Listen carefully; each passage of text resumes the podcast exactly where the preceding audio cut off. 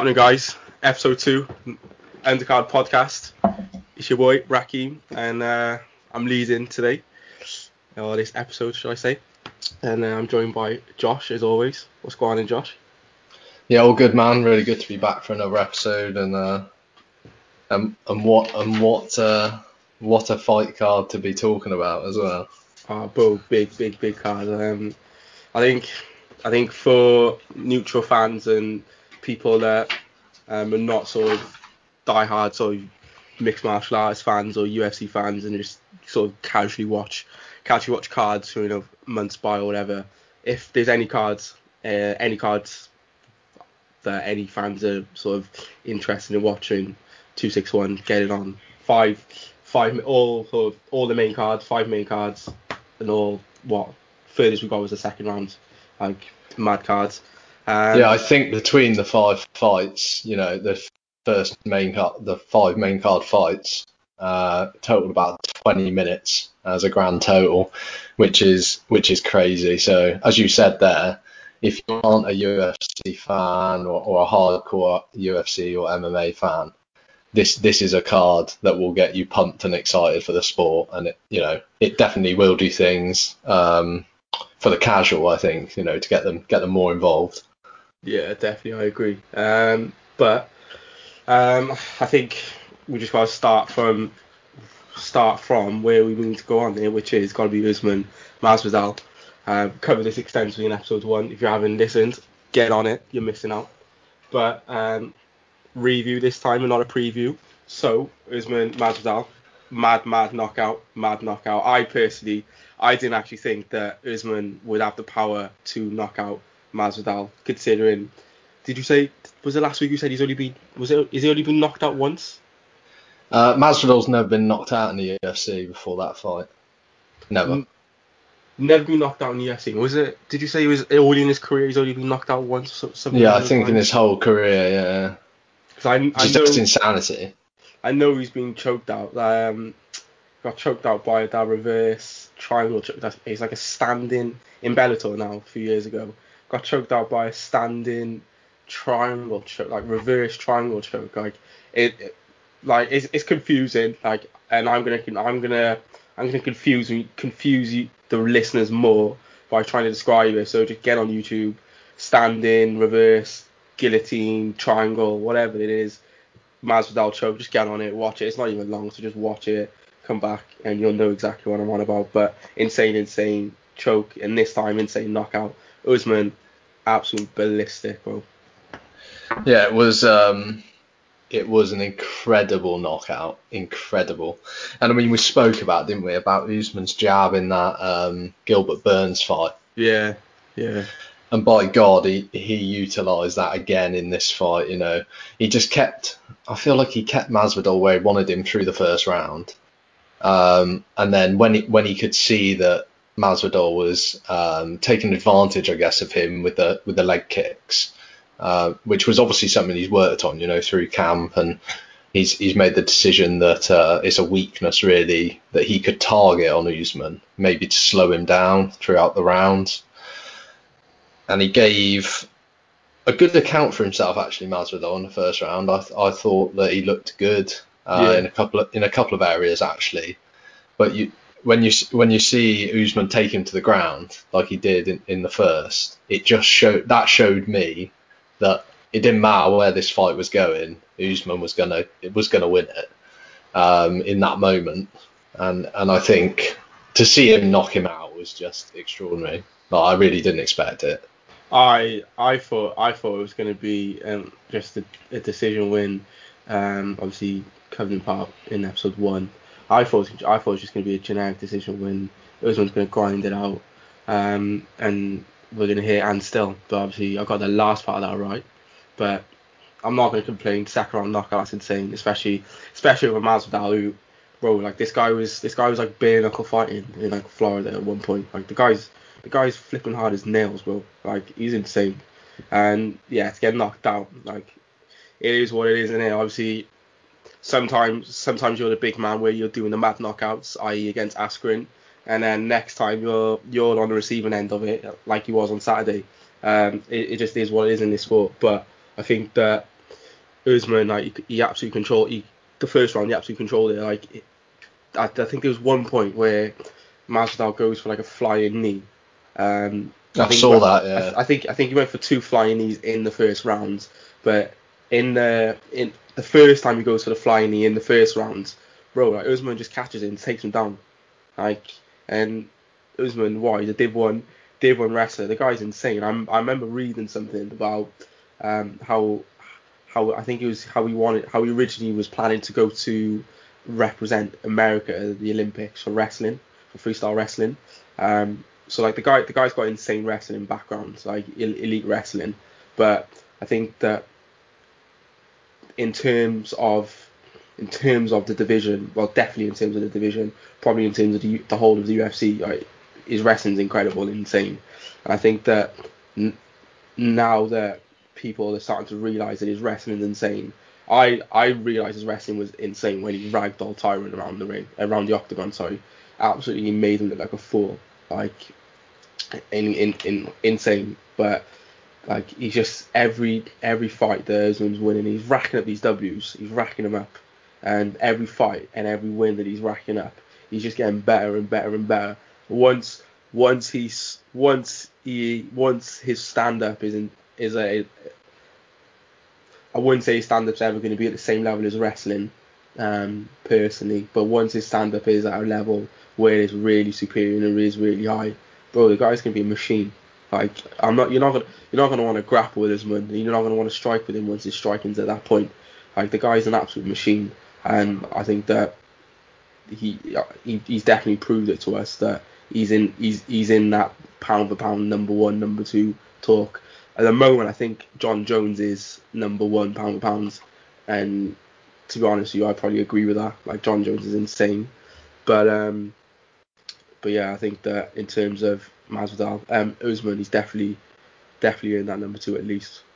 Yeah, I think I think that that in itself was a big point I wanted to raise here and say, you know, what what did you think of the pound for pound? And you know, obviously the rankings will come out and we'll see that after after this video drops. Um, I'm with you. I'm, I'm completely with you. You know, both both big fans of Jon, and and we both think that that you know if he was active anyway, I think he would definitely be um, pound for pound uh, number one.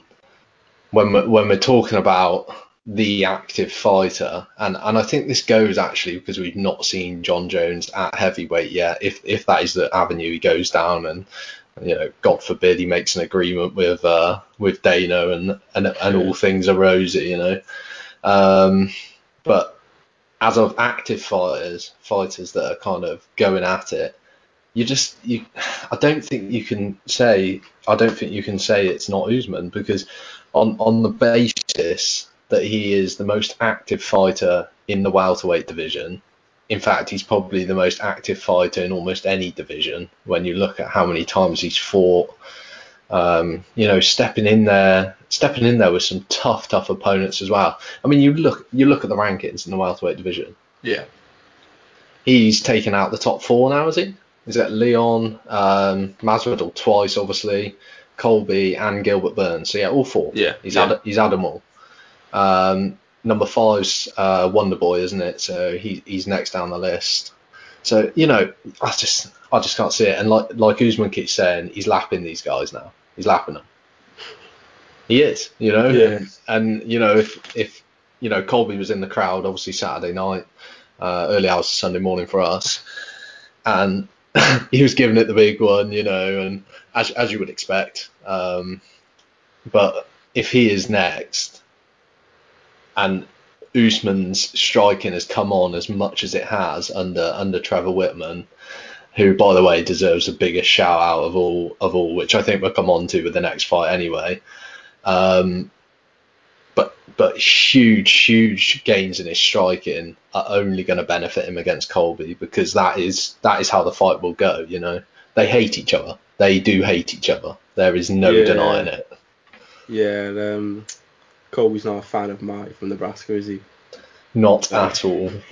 but um, yeah, I, I think I think that we have to get Colby and Kamaru back in the octagon, and they like I think the next fight really for Usman. Personally, I think it has, it has to be the rematch against Colby. Has to be. Yeah, and I, and I saw Usman say that you know he wanted he wanted to take his little girl on a vacation. She was obviously at the fight as well. Yeah, I saw it in, in the. Uh, and and when you look that he's kind of fought over the last year, isn't it? Was it a year ago he fought Masvidal, wasn't it? So he's fought Masvidal twice, obviously in the last year, and then Burns in between that as well. So you know he's fought three tough fights. Um, he obviously had, had to take a lot of time out for the camps because of the coronavirus stuff. So these these camps are taking a lot more out of the fighters in the respect yeah. that um, you know they're away from their families and stuff for a long time. And don't get me wrong, I'm not saying I'm not saying that uh, you know they don't earn their keep and things. You know they they're, they're well paid, and if they've got to be away from them to do it, then then it's got to be done. But it's um it's tough going. So he does he, he does deserve to kind of sit out a bit, I guess. But I can't see Colby fighting again before.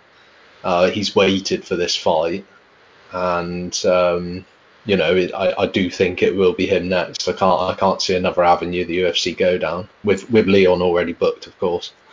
Yeah, I think I think Leon. Obviously, he's fighting Nate. Um, he's fighting Nate on an upcoming card, big cards. I think it's the first time. It's the first time the UFC are doing a five-round main event, non-title fight. I think. Um, yeah, it is. Yeah. Um, so that that that'll be quite exciting. Obviously, whenever Nate comes back, when whenever he comes back, when he feels like he wants to come back. It's always exciting to see Nate fight. Like, I'm a big I'm a big Diaz fans, uh, Diaz brother fan to be fair, um, but I do like Nate.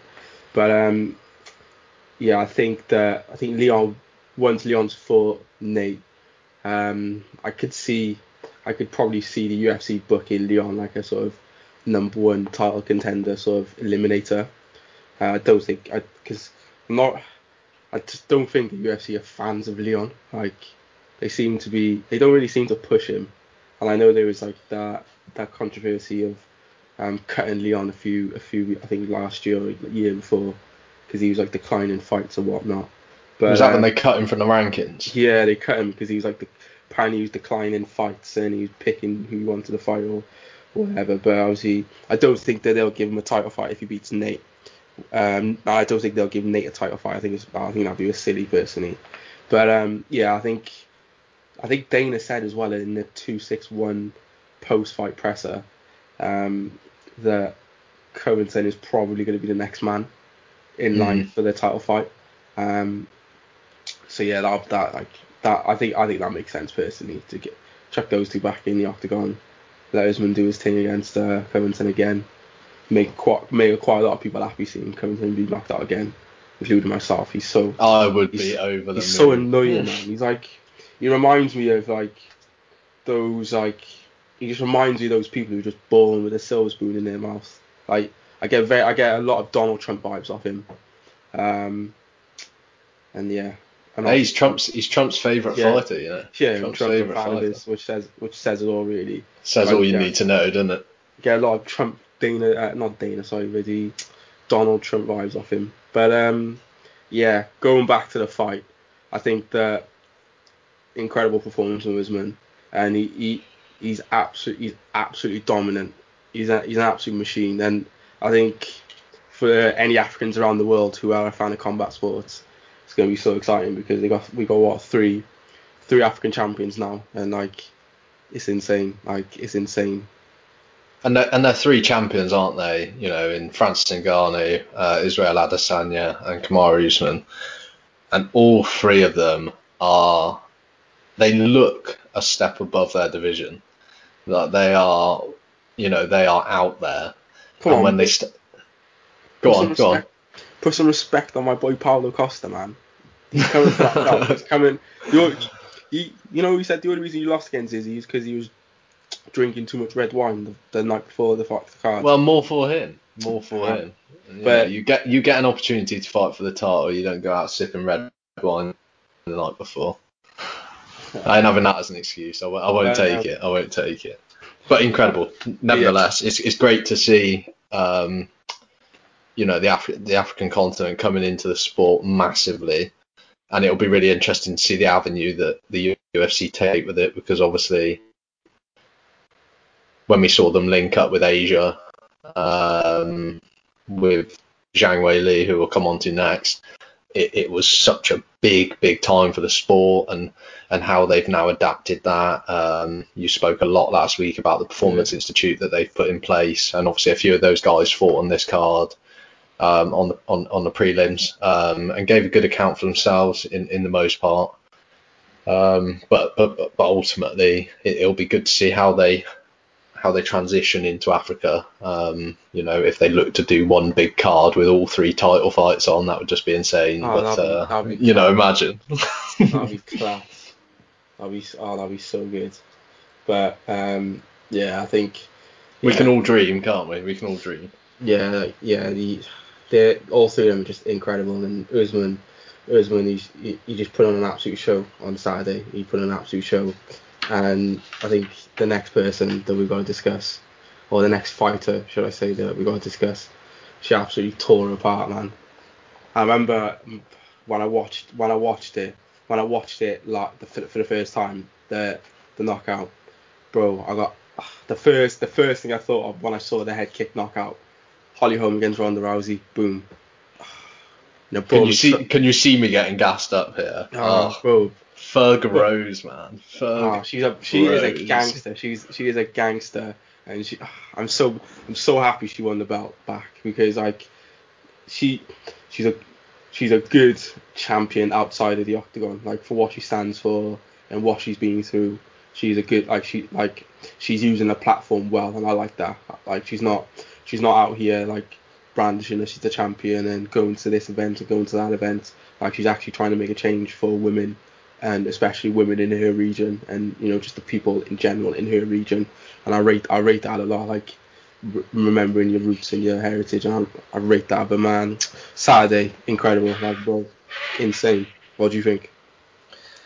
I I could not. Honestly when I watched it I was, was so overwhelmed uh, by everything. You know you look back at Rose's um, previous fights and obviously the disappointment she had when she when she lost the bout. And the, you know and then she and then she come out I think we mentioned it last week as well and, and she come out and she said that it was a heavy burden having the bout. But she yeah. she just looked she just looked so so well driven. Um, you know she was there before the fight wasn't she? Stood with the corner. Um, ch- almost chanting to herself, saying, "I'm the best, I'm the best," and it's like, you know, she was, you know, without a shadow of a doubt. That that performance made her look like the best in the division, and we and we all thought it, didn't we, before before she lost the bout. And I think even when she lost the bout, we still thought she was the best in the division. Yeah. Um, and then and then Weili kind of come out of nowhere. Um, and this no by no means any disrespect to Weili, um, because obviously, you know, she's knocked out after a minute and 20 seconds of the fight, you know, and it's it's difficult to compare fight styles and things, but I think we both said before the fight um, that that we thought that this was a fight that would suit Rose in terms of her being able to get in and out, um, you know, step, stepping in and out using using both her jab uh, and those kicks that she just loves, and, and it was so good to see that it was that was the kick that kind of got the final blow there. Yeah, I think um, when I was watching it, like I the, the the main thing that I noticed about her, uh, Rose now, uh, the main thing I noticed about her that she was doing, which which is probably what she was intending was that she just she just kept moving like she was she was so light on her feet like she kept bobbing around in and out stepping into range stepping out of range bobbing left bobbing right like she was so fluid and so like fluid but she was it wasn't it wasn't sort of erratic movement like it, it looked like she like it looked like she knew what she was doing and well she clearly knew what she was doing because when she the head kick on the head kick on Weili obviously I think Weili Weili looks to dodge or Weili not dodge, but Weili looks to like block the leg kick. And I'm even I'm even sat here thinking, oh, she's going for a leg kick here, bro. She lifts her leg up and whacks it in the jaw. Good night, mm. bro. And this, like, So she like hovered her foot, didn't she? yeah, like, it, it looked. it was like, just It looked weird. Like it looked. It looked like a. It looked like a leg kick, but it wasn't a leg kick. It was a head kick. But it was just so like pinpoint and bang straight on the because. I, I noticed like Weili almost stepped back away from the kick because she was expecting it, I guess, either to like the top of her leg to her thigh area or, Yeah. or nearer the stomach, and she looked like she stepped back and almost like I don't know, like was breathing in. So then the connection to the jaw, I, I, I can only imagine if you're if you're breathing in or moving away from something, that connection kind of hitting you there is going to be enough to just send you straight out, you know, and, and, and clearly it was. Yeah, yeah, I agree. Get you. Um, but I, well, like I'm so happy she's champ, and not to take any sort of negativity or any positives or whatever the thing is away from Weili. Like Wait, like Weili, she she is a good fighter. Like she, well, she's clearly got to be a good fighter to be 21 or 20, 20 and one or 21 and one or whatever she was at the time. Like she is a good fighter, and I won't discredit her for that. But man, Rose, like she's a boss. She's a gangster. And she's gonna. I hope. I hope that she's gonna rule this strawweight division again. 'cause she's an absolute machine. Yeah, and sh I mean she's 28 years old, isn't she? So when you look at the strawweight division, uh, you've obviously got Weili there, um, who you would think would get a rematch somewhere down the line. Um, particularly when you look at the fact that there's not masses of contenders in the division. Um, but I think I saw before this fight that uh, Joanna had come out and said, you know, she wanted the winner of this fight. And I mean, I look at it. Rose obviously fought her twice. Uh, I mean, had Weili won, it might be a different picture uh, for Joanna because obviously they had that really close fight. Some people had Joanna winning it, others obviously to Weili. And Rose obviously beat Joanna quite convincingly twice. And you just wonder, would that third fight make sense, uh, or do they go back down the Weili route uh, for for a booked rematch? I, I just wonder. Uh, I reckon. I reckon you could, if this if this super fight between Shevchenko and Nunes isn't happening, and personally I think it should happen. Like there's they're both dominating their their weight classes. Obviously we'll talk about it further more, but if that super fight doesn't happen, then I think that you could you could make an argument for maybe Rose stepping up and fighting Shevchenko potentially. Um, but I don't know. I reckon I reckon Shevchenko personally waits for the Nunes fight. But you could you could say Rose fight Shevchenko, and then for Weili, I'd probably I'd probably book her against Joanna again. Book those two in for a rematch because that fight the first time was incredible. Like I'm pretty sure they won like fight of the year, quite a lot of um, quite a lot of um, journal, journalist sites and what whatnot. So I definitely would book those two in for a rematch again. Obviously, anyone if you haven't watched that fight, go watch that fight. Go watch it all because it's an absolute incredible war. Like what an absolute machine. Both of them. Was that was that was the best 25 minutes of fighting I've watched.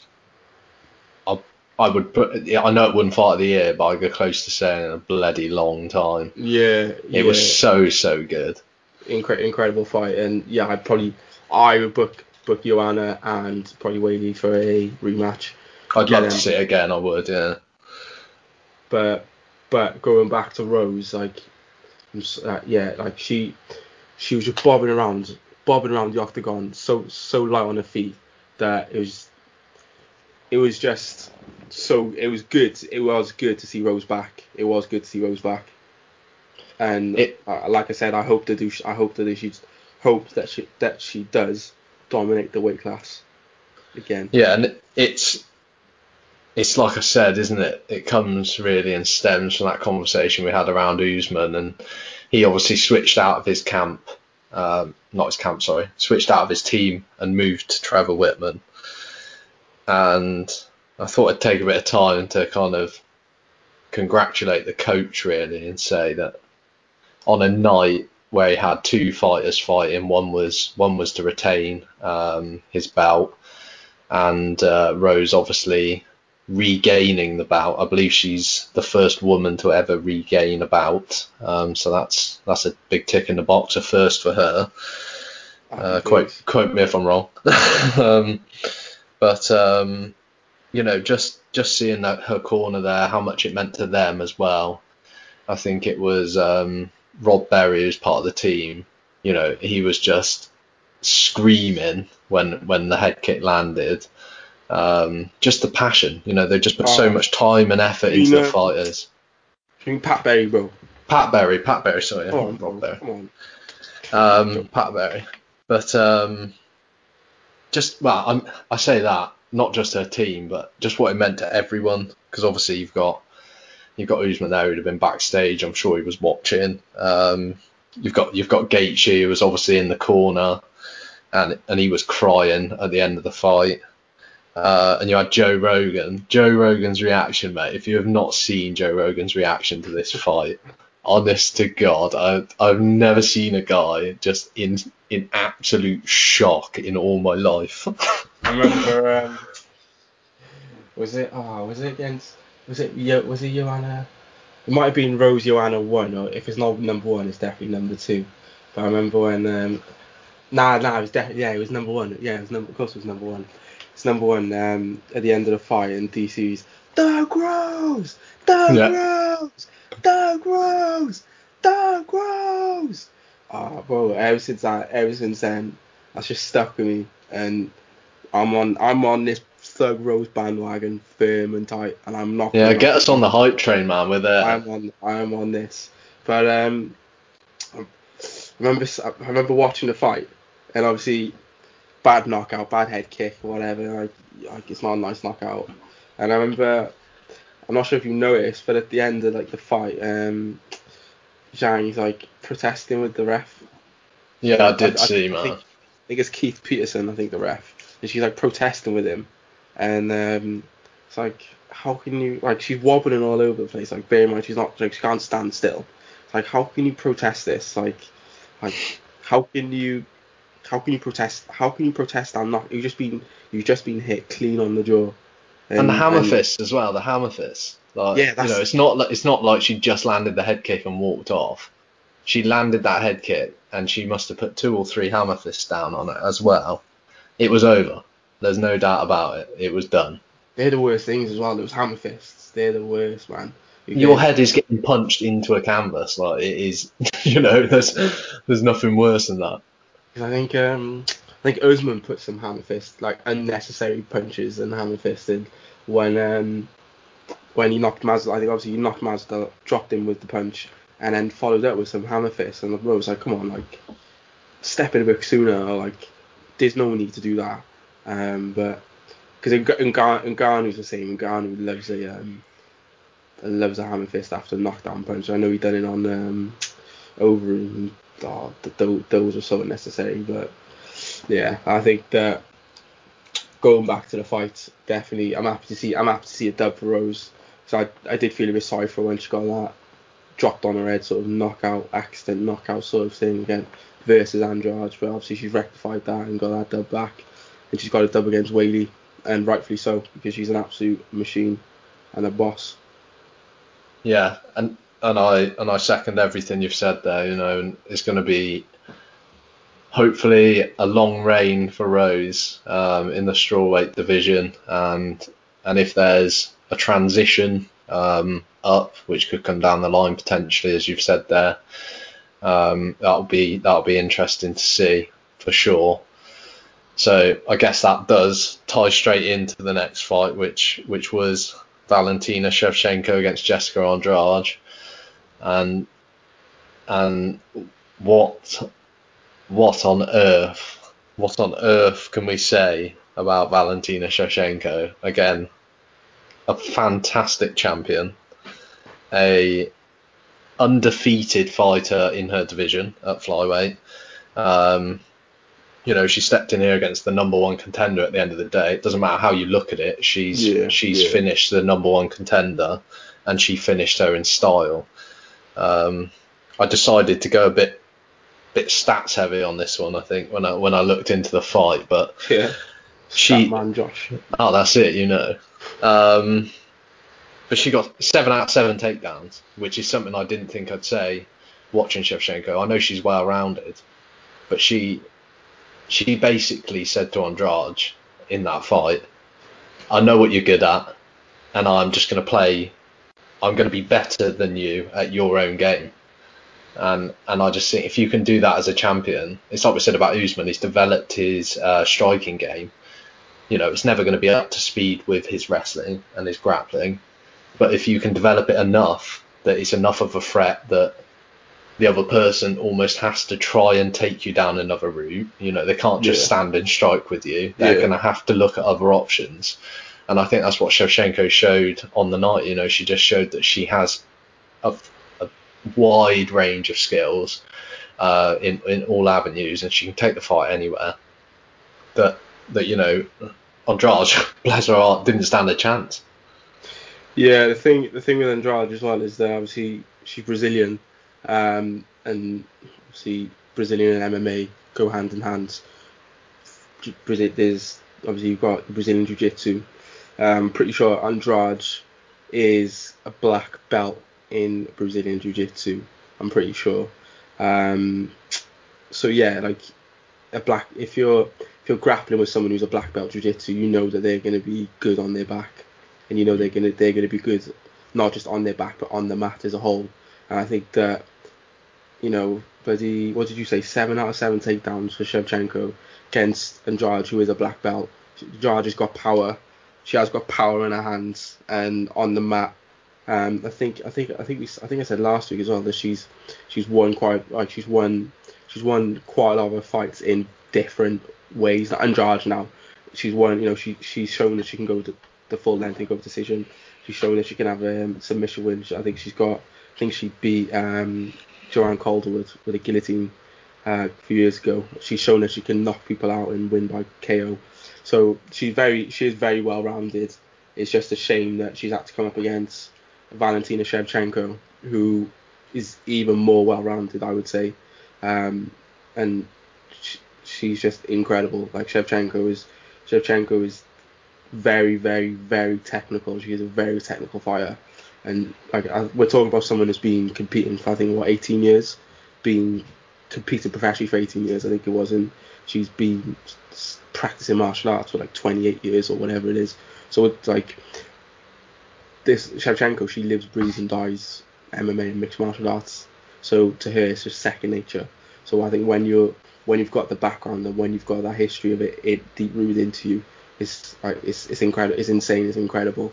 Um, but yeah, I think that it's it's a bit weird. It's a bit weird seeing Shevchenko going for the takedowns, and like I said, she got a seven out of seven. There was I remember watching it, and she, there there was there was some nice transitions where there was one there was one I remember um, towards the end of the, it must have been in the second round towards the end of the fight, and I remember um, Andrade going for a takedown on Shevchenko, and Shevchenko stuffs it.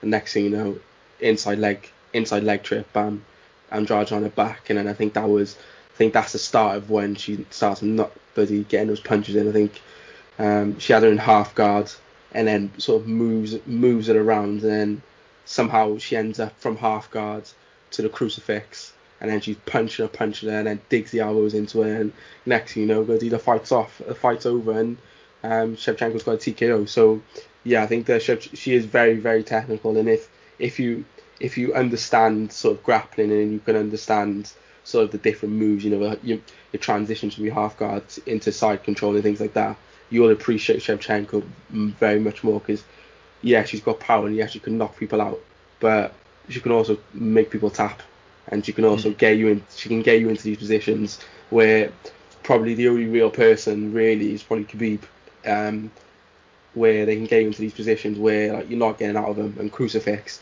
like I would not want to be in a crucifix in a position for by anyone. I definitely would not want to be in a crucifix by Shevchenko. It's like a suffocation, isn't it? You know, it's uh, you know, it's it's it's a it's just a position you're not not really. I I think it's so rare to get out of.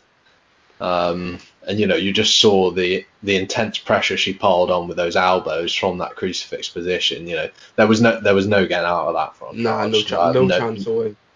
You know, and uh, you know, and Shevchenko, I think Shevchenko was putting those elbows in, just just waiting. She was she kept looking at the ref almost like, come on, we're done here. Like, you know, I don't want to inflict too much damage on her.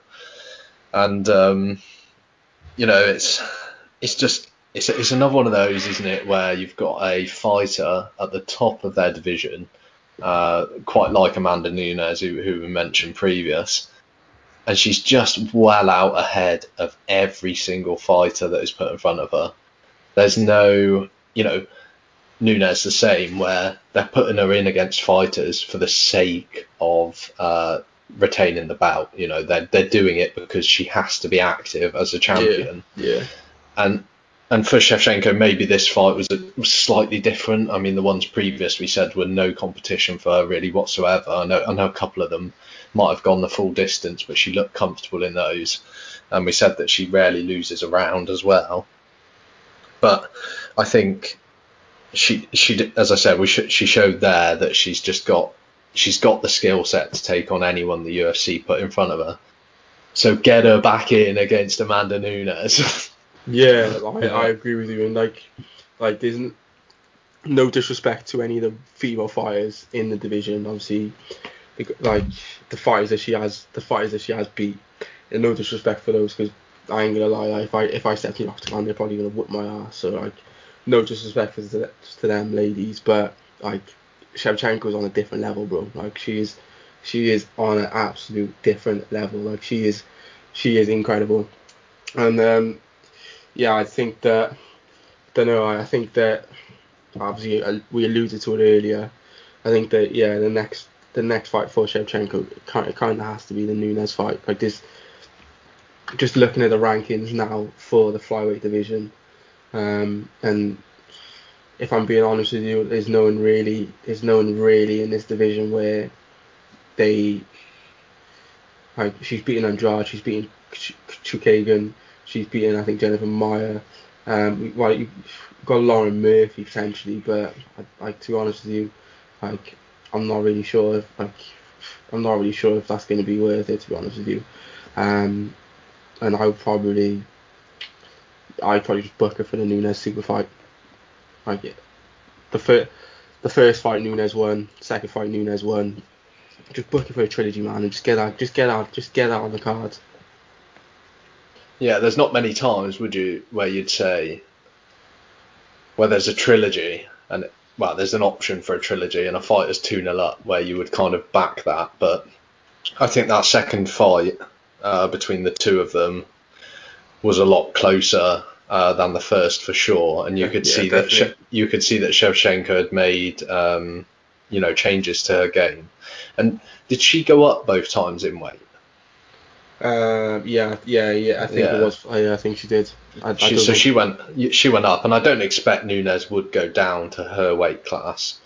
Um, but you know, it almost doesn't matter, does it? Like, do you, you know? Do you really want to see them fight for the bout, or do you just want to see two of the best female fighters in the world just going against each other? Like, I'm not bothered if there's a bout on the line for it. For me, I think it's about putting them in against each other because they are competition for one another, um, and as close as they're going to get to competition for each other. Uh, as you said, no disrespect to anyone in the divisions, and I'm sure, you know, the UFC is fantastic at finding contenders. Um, you know, particularly in the men's division where they are slightly more competitive, I guess. Yeah.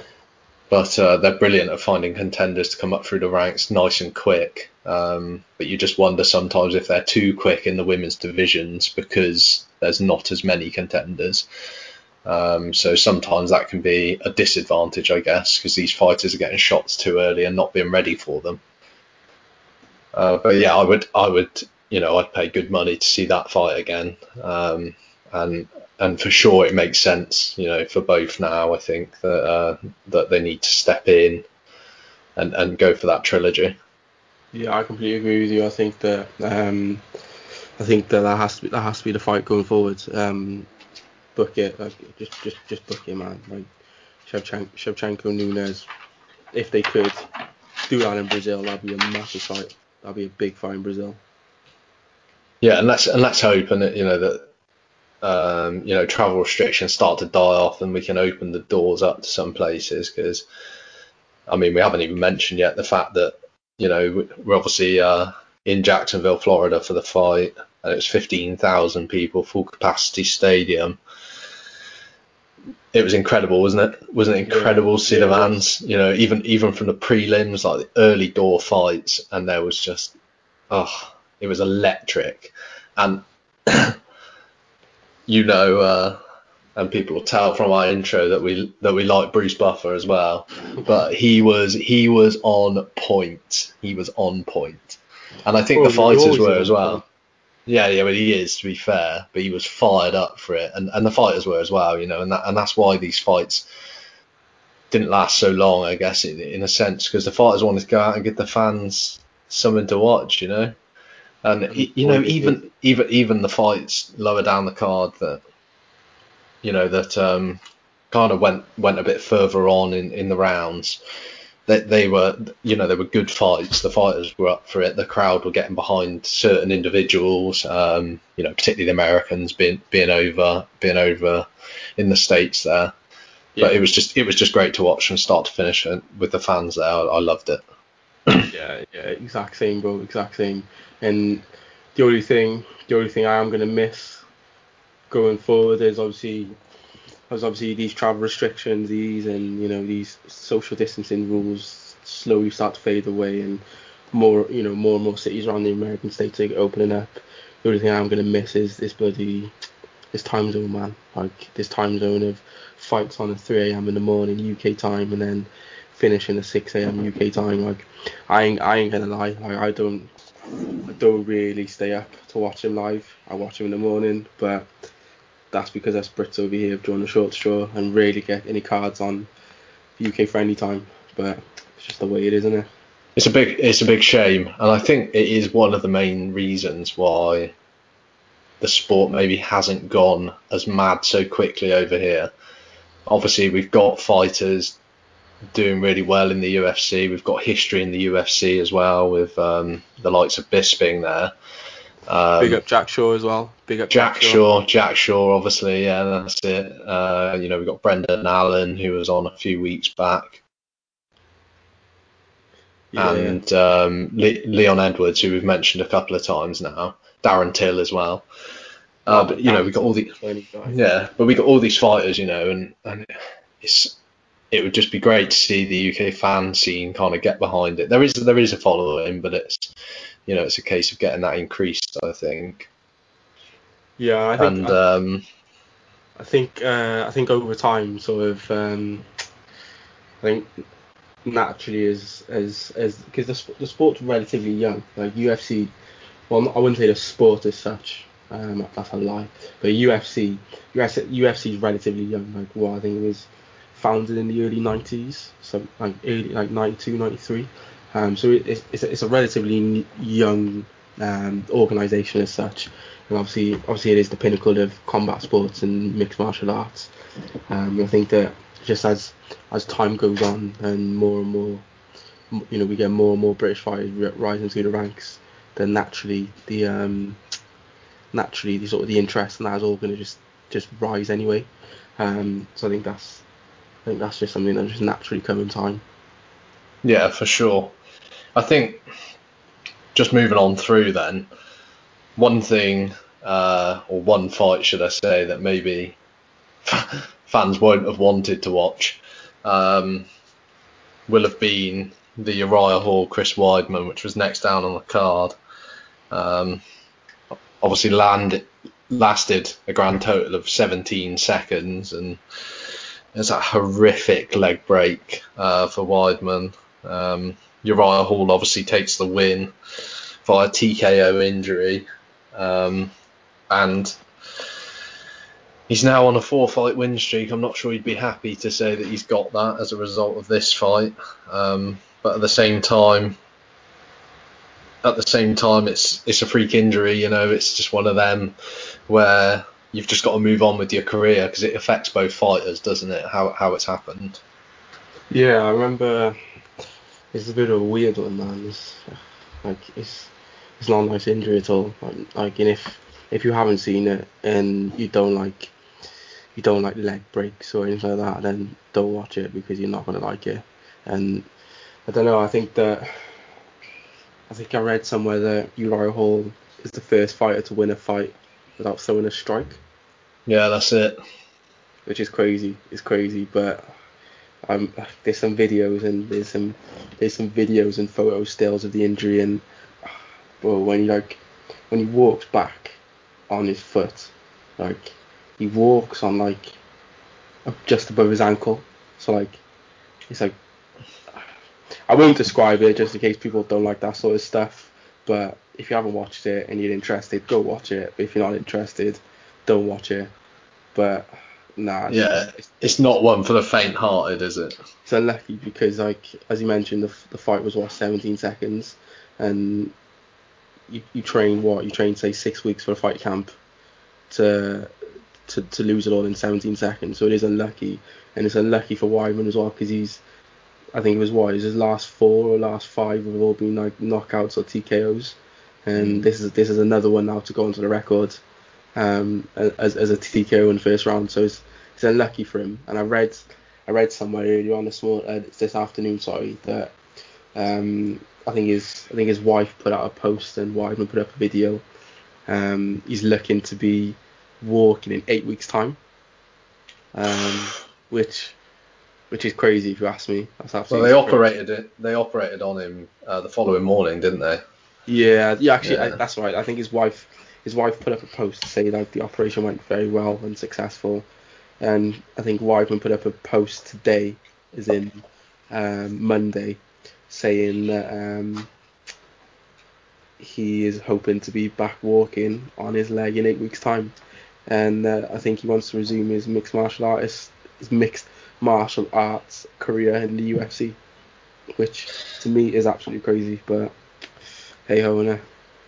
Well, you look you look at his age. He's 36. That could very well end his career. So if he goes in with that attitude that he wants to continue, fair play to him. Um, you know, like I say, not not one most people choose to do after something like that's happened, particularly at his age there. But if he wants to push on, he's obviously worked hard for it. Um, and I just just like one quick shout out before we before we go on to the next one. I thought I thought Uriah Hall deserves um, a bit of, a bit of a bit of a shout out, I guess. I, not a nice incident in it by any means, but I thought I thought he handled uh, the post fight very well, considering what he's a what he's just seen, um, you know, and b the position that puts you in as a fighter. It's just you know to have to stand there and almost have your hand raised for doing nothing. Um, you know, but you know, he offered condolences to the family and stuff like that, and I just thought it was quite classy from him. Um, and, yeah. I, and I hope the UFC kind of look to book him in. You know, he's just had a full fight camp to stand in there and not and not do anything. Like, try and get him booked in on one of the fight night cards coming up. Like, you know, why why wouldn't you? He's ready to go. So. Yeah, definitely. I think or maybe maybe just put him as a stand-in for um, if anyone misses weight or you know is out in the next out in the next month with an injury or whatever. Obviously, you know he spent a lot he spent the last X amount of weeks training for a fight camp or training in fight camp for a fight. So might, might as well try and put that to some use and like I said, get him booked in for a fight. But I think before we do move on, I think we have to draw attention to the parallels between this leg break and Weidman's leg check that he did on Anderson Silva few I think it was quite quite a while back now, definitely. But um, yeah, like the exact same happened then where I think Anderson Silva went in for a leg kick and Weidman checked the leg kick and next thing you know breaks Anderson Silva's leg um, and I, I, I don't actually know like what the heck happened or went on, but Anderson Silva's legs all over the place, exactly the same as what's happened to you. Um, in in what's happened goes around basically where Weidman's caused it to Anderson Silva, and now he's had it happen to him, but freak knockout or freak injury should I say, and not a nice injury. And I, I hope he does get better. I hope he does recover from it. Um, personally, I don't think that he should come back into the octagon. Um, I think that just just just just sit it out, bro. Just sit it out. Maybe go into color commentating or something along like something along those lines. But bro, just just relax now and just chill. Like, did you say he's 36 years old now? Yeah, both both fighters are 36. So.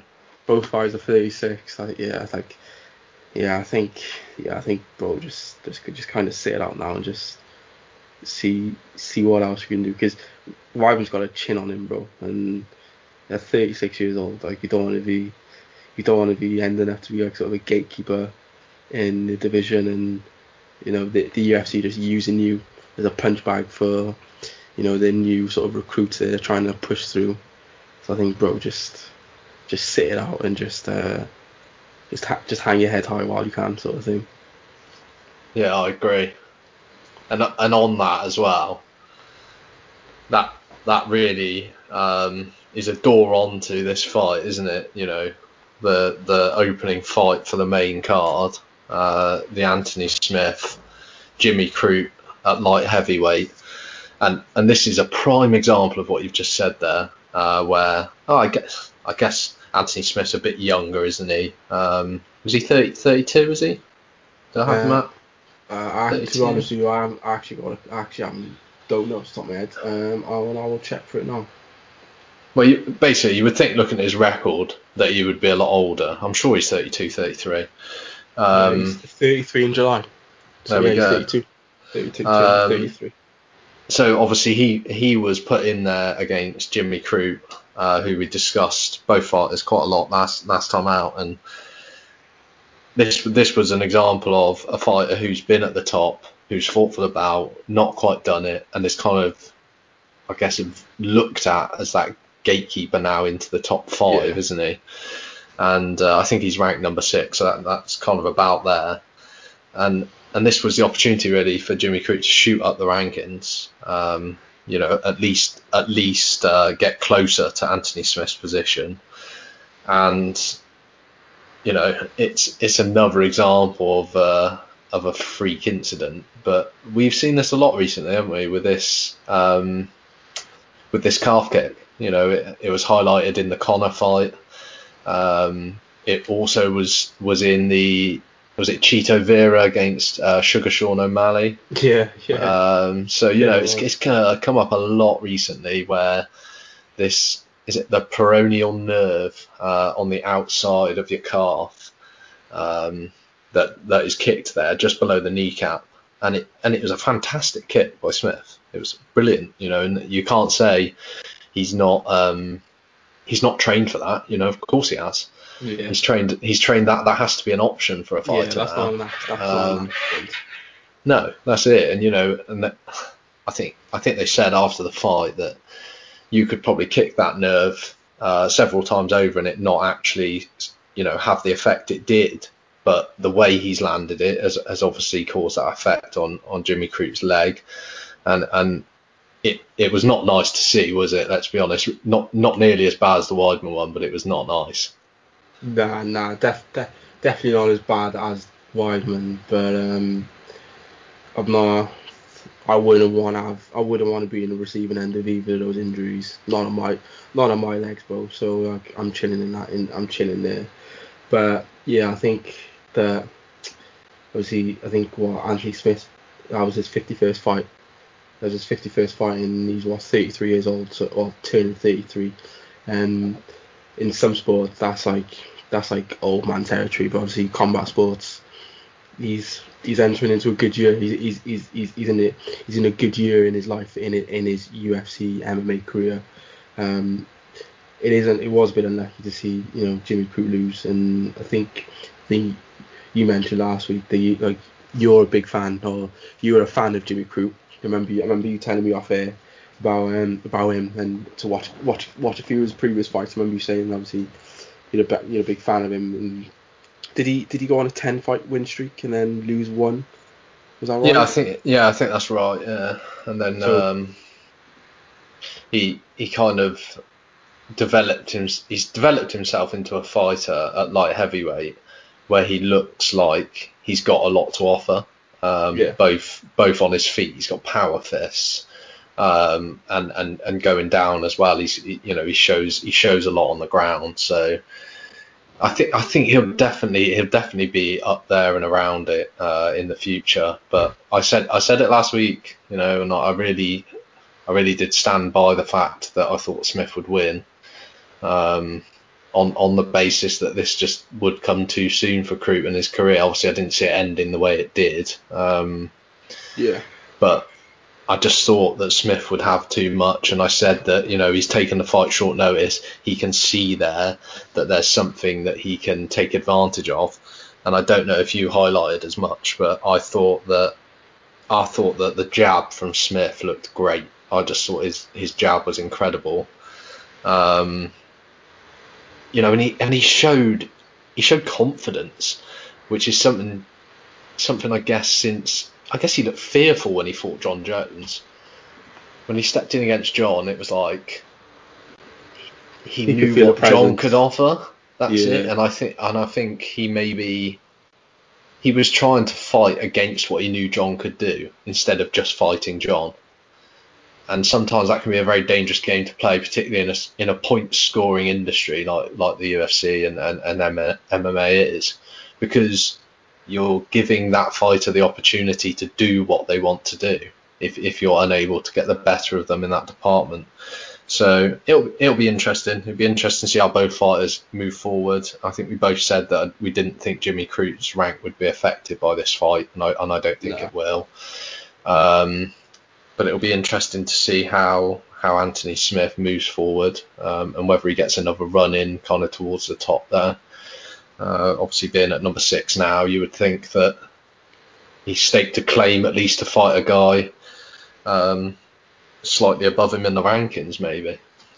Well, I think what's the card? The card next week's fight night. Um, Reyes versus Prochazka, I think it is Yuri Prochazka. Um, they're both obviously in the same division as Anthony Smith. I think. They're, they're three and five, aren't they, in Yeah, the so- Yeah, so I think Reyes is third, Prochazka's five. Did you say? Yeah, five, so- yeah. And then and then Five. obviously Anthony Smith sixth. So you could you could do you could do the winner of that fight potentially fights Anthony Smith um, for you know for the belts or sort of like a number one sort of eliminate title challenger eliminator. Is maybe.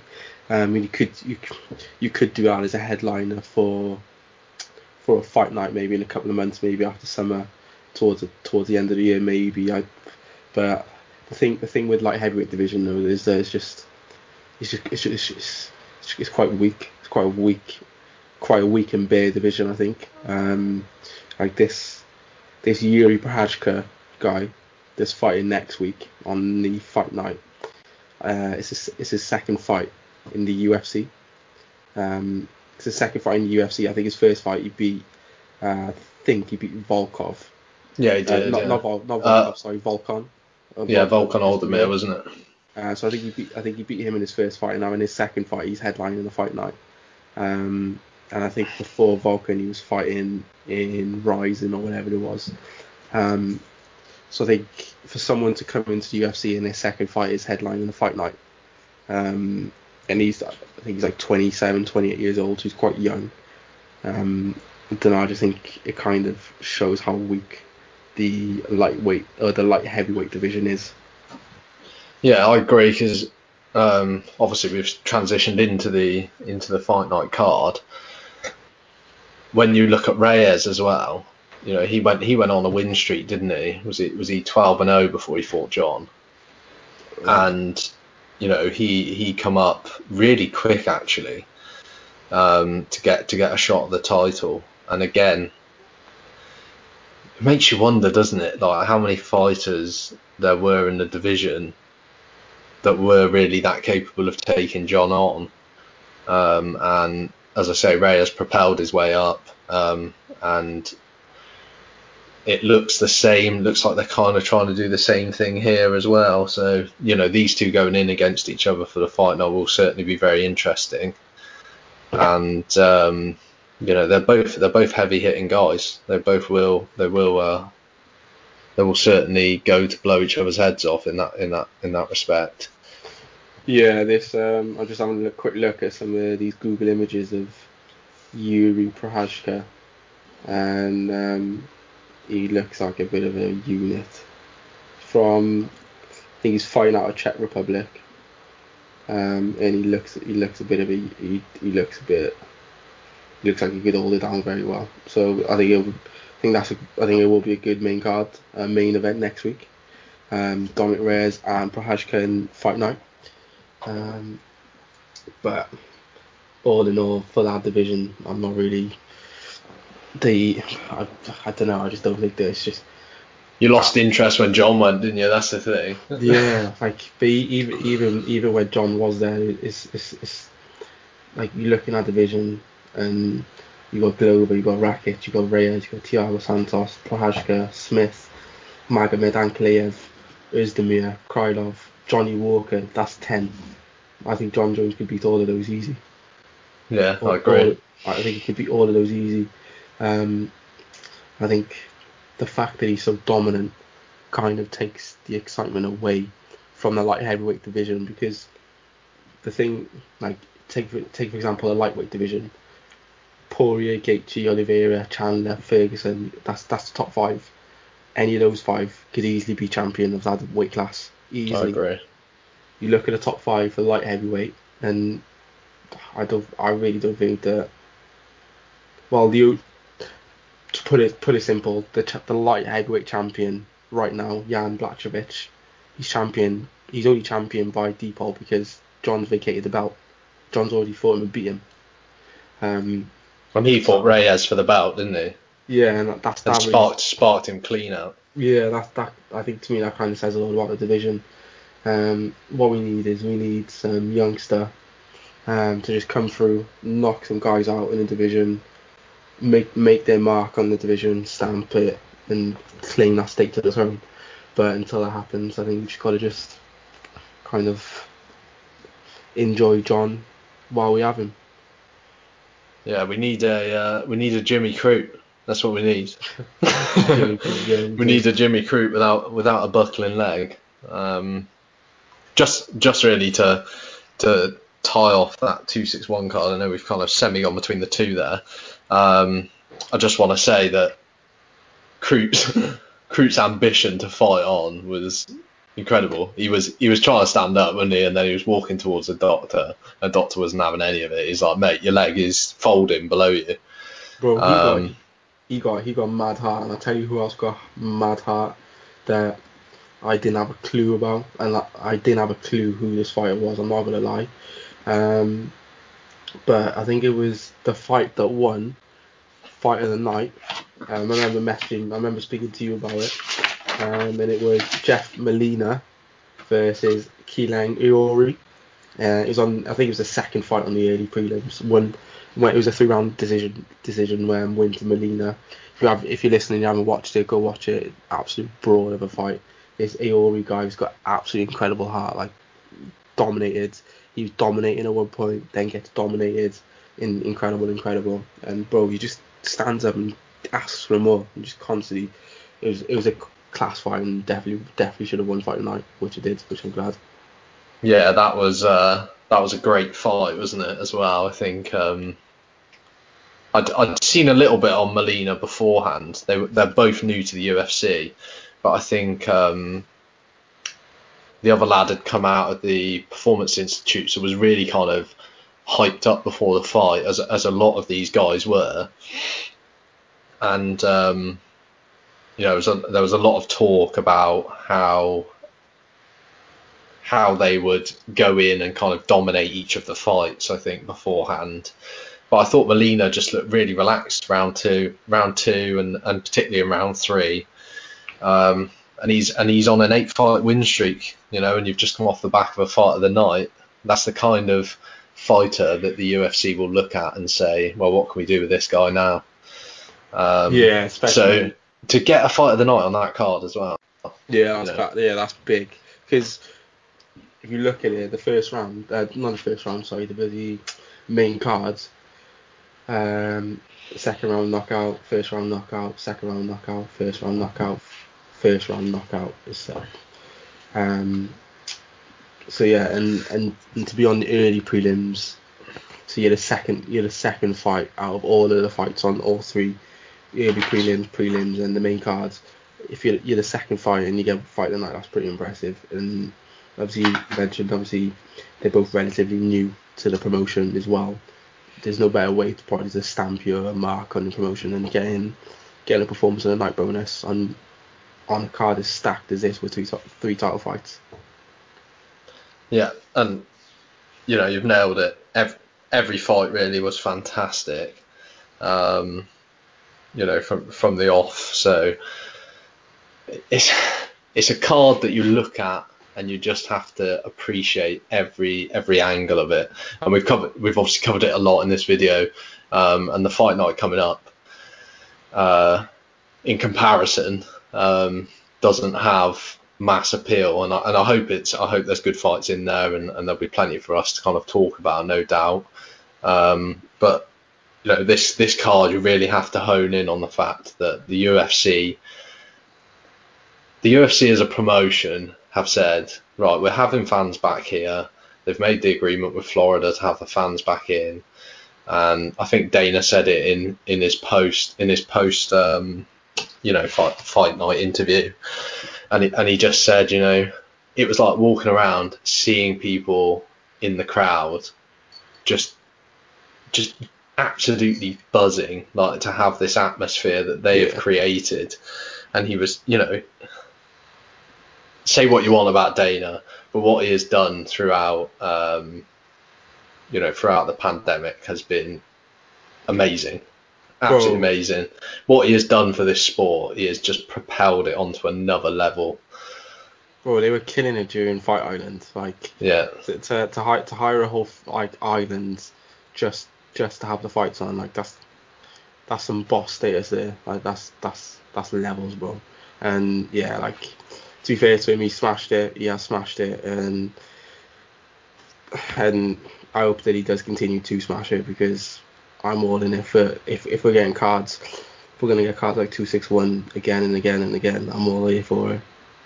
That's it, and and it feels like that is becoming the norm, isn't it? We're going to get a couple of these cards a year where you get several title fights on, or um, you know the the next fight night even where it's uh, not fight night sorry the next main event pay per view card where where you've obviously got that Nate fight that's been put in there against Leon um, with the Oliveira against Chandler for the title. Yeah. yeah.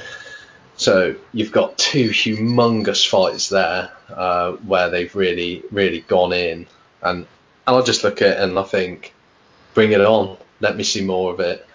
Uh, let us soak it up, let us talk about it because it, it's just brilliant. It's just brilliant. The sport is adapting in ways that if you look back two or three years ago, you may never have you may never have seen it happening. Yeah, I agree, um, and I think I think that very nicely ties us up for the end of the episode. Um, obviously, last week last week was the inaugural episode. We did run over we did run over um, a bit longer, I guess, because we naturally had more to talk about covering the two cards, um, especially especially with this stacked one, which definitely lived up to expectations. But like I said, I think that very nicely ties up to the end of the episode. Thank you guys for listening. Hope you guys enjoyed. Listened, listen. Hope you guys enjoyed listening to uh, Josh and I's wonderful insight to the world of mixed martial arts. Even though both of us have never stepped foot competitively into the octagon, but hey, like I said, the podcast is for fighting fans by fighting fans. And, you have to have a, you have to have a fan's perspective, don't you, on things as well, you know, and people want to hear what a fan have to, has to say. Uh, so we appreciate everyone tuning in who has done for episode one. Yeah, thank and, you very uh, much, guys. It's been it's been great to do it. I've really enjoyed it. So.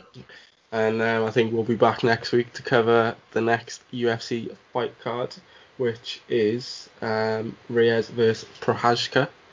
I hope I, I hope I pronounced his name right because I've been pronouncing it the same way throughout the whole video. So if I've if I've pronounced his name wrong, I apologise in advance. If you've butchered it, no doubt someone will be on it. Yeah.